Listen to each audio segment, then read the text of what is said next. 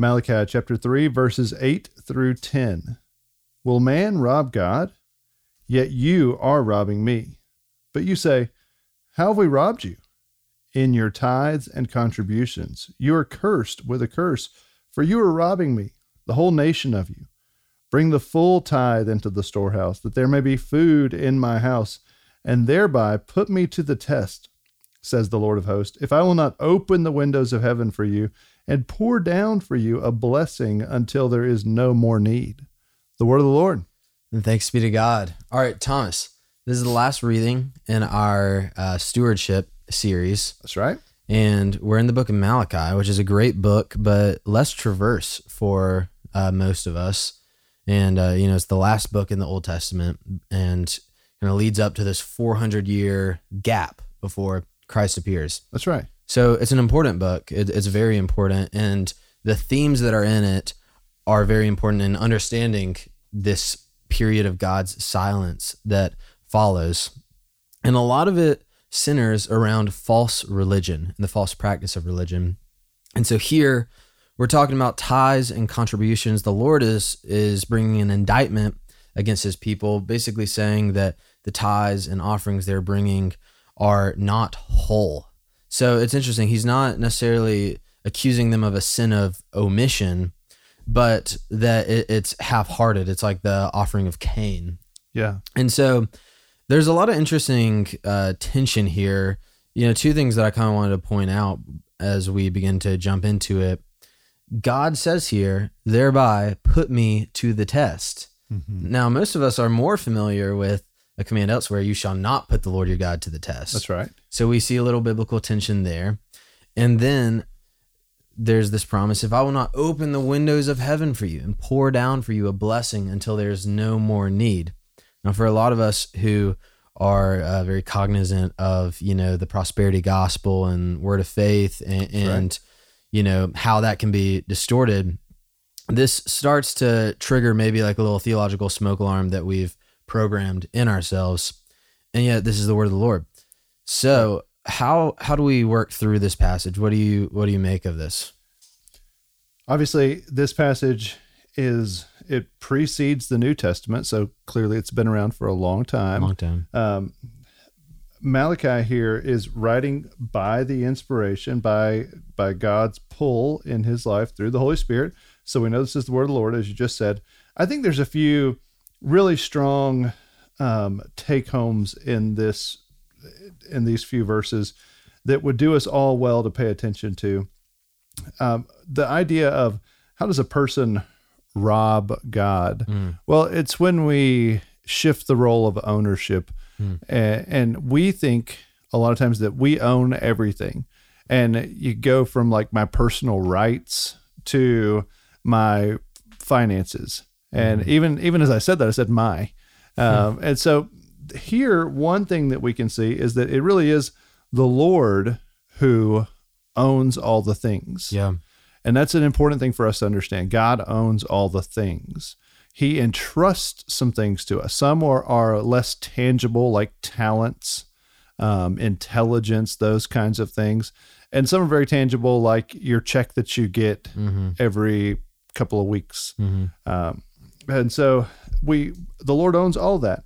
And so when we don't give God his portion, we're stealing from him. And what mm-hmm. it's what what really that is is a lack of faith. Mm-hmm. And God's saying, "Hey, you don't really trust me." Mm. Um, he's not saying I'm poor and I need your money. Mm-hmm. He's saying you people have a lack of trust. Yeah, that's very important when it comes to generosity. Yeah, how much trust do I have in the Lord? Yeah. Now, the testing part is interesting because we see in uh, in the temptation of Christ, uh, you know, Jesus says to Satan, "You shall not put the Lord your God to the test," and he's he's quoting uh, from the scriptures. There's two ways to test God. One is to test, meaning I'm going to obey as you have said, and I hope it works out. There's mm-hmm. like that that yeah. fearful, little it's bit like nervous, throwing yourself on the promise of God. That's right. Seeing if it holds true, and that's what God is telling Malachi to tell the people. Yeah, take me at my word and see if it's not true. Yeah. Sometimes though, we're like, I'm going to do my own thing, and God protect me. or I'm going to do my own thing and God bless it. Yeah. Bless this thing I'm going to do. That's really testing the Lord. That's really saying, I'm going to do my thing and God, you're my servant. Make it work out well. Yeah. Yeah. So I think that might help clear That's some of that up. clarifying. Can I, just, can I just tell a quick story? Only if it's quick. I'm kidding. Of course. I know a couple um, from our previous church, super sweet couple, super generous couple. There was a moment when the the wife found out that the husband he he did the finances in the house. She found out he wasn't tithing, Mm-hmm. and for them, I don't know if it was ten percent or more than ten percent, but I imagine for that family the baseline would have been ten percent, where we Yeah. get the word. That's that's the that's Tithe, the yeah. percentage we get when we hear the word tithe. Yeah. And she stopped him and she said, I would rather live in a cardboard box than Hmm.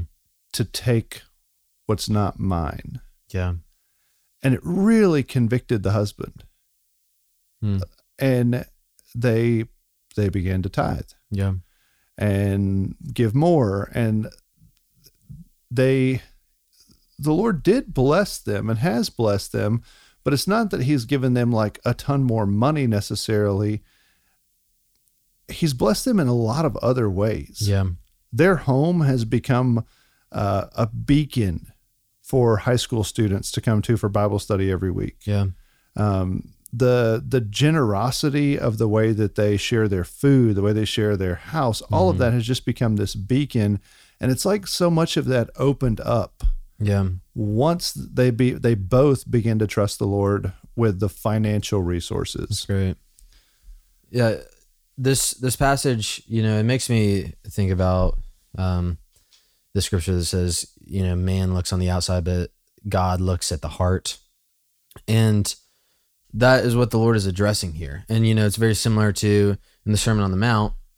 Christ clarifies that the law of God is not just about, you know, like the law uh, to not commit adultery is not just literally do not, you know, enter into the bed with another woman, but it's your heart should be free of lust. That's right. And that's what That's right. Christ comes and clarifies. And so here there's this this phrase the full tithe or you know the complete tithe, the whole tithe. And, and there's this idea that we can give partially mm-hmm. to the Lord, and, and that that partial giving is robbing. You know, it's like a half truth is really a lie, That's right. and it's that same principle. You know, and it, it makes me think of elsewhere in the the Sermon on the Mount. You know, we there's a lot of these really radical statements mm-hmm. like give to everyone who asks from you. And you know the these calls to radical generosity to basically pour out your life like wax in front of mm-hmm. other people. Yeah. And then there's also also these really powerful, comforting sections in the Sermon on the Mount. You know, blessed are the poor in spirit, blessed are those who hunger and thirst for righteousness. You know, and then really popular, and, and we've mentioned this in past episodes, but you know, consider the birds of the air and the lilies of the field. Your heavenly Father feeds them. Will, will he not feed you as mm-hmm. well? To paraphrase, Yeah. Yeah.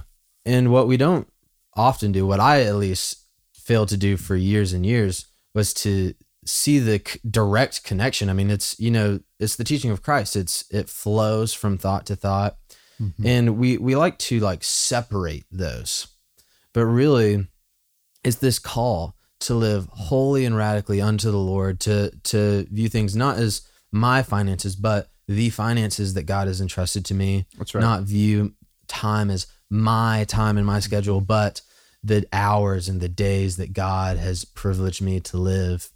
A- And that when we live from that inward reality, that then our heart is in a place to present our whole life as a living sacrifice, as Romans says, to God. And that that you know holistic nature of it begins in the heart and, and then it pours out into how we give and how we live our lives. you know, there is the idea of uh, it's it's the idea of greed, Mm-hmm. and the idea of greed is all through the Bible, and and a lot of times the word greed is substituted for the word covetousness, Hmm. And there's this interesting passage in, in Colossians where it says um, that greed can ultimately amount to idolatry. Yeah. All of the commandments of the Lord are good and not burdensome. Yeah. It can seem really burdensome to think I'm supposed to give God a bunch of my money. hmm Well, in that standpoint, it sounds pretty burdensome and it kind of is. If I am trusting God with some of the money that He's entrusted me, Yep. what He's really going to help do is help free me from idolatry. hmm And if I'm free from idolatry, if I'm free from greed, man, that's a beautiful gift that He's giving me. Yeah. So, my hope for all of us today would be that we would just check our hearts and we would say, Hey, I'm not going to give what's comfortable. I'm going to give what the Lord asks. And in doing so, it's going to be a beautiful thing because He's going to help free me from that idolatry and that greed. hmm Amen. Well, a great final word on stewardship. Tomorrow we're going to begin our Advent study, looking forward to the birth of Christ, and we'll see you Amen. tomorrow. So, for Thomas Nelson, this is Will Carlisle. Thanks for listening to Our Daily Rhythm.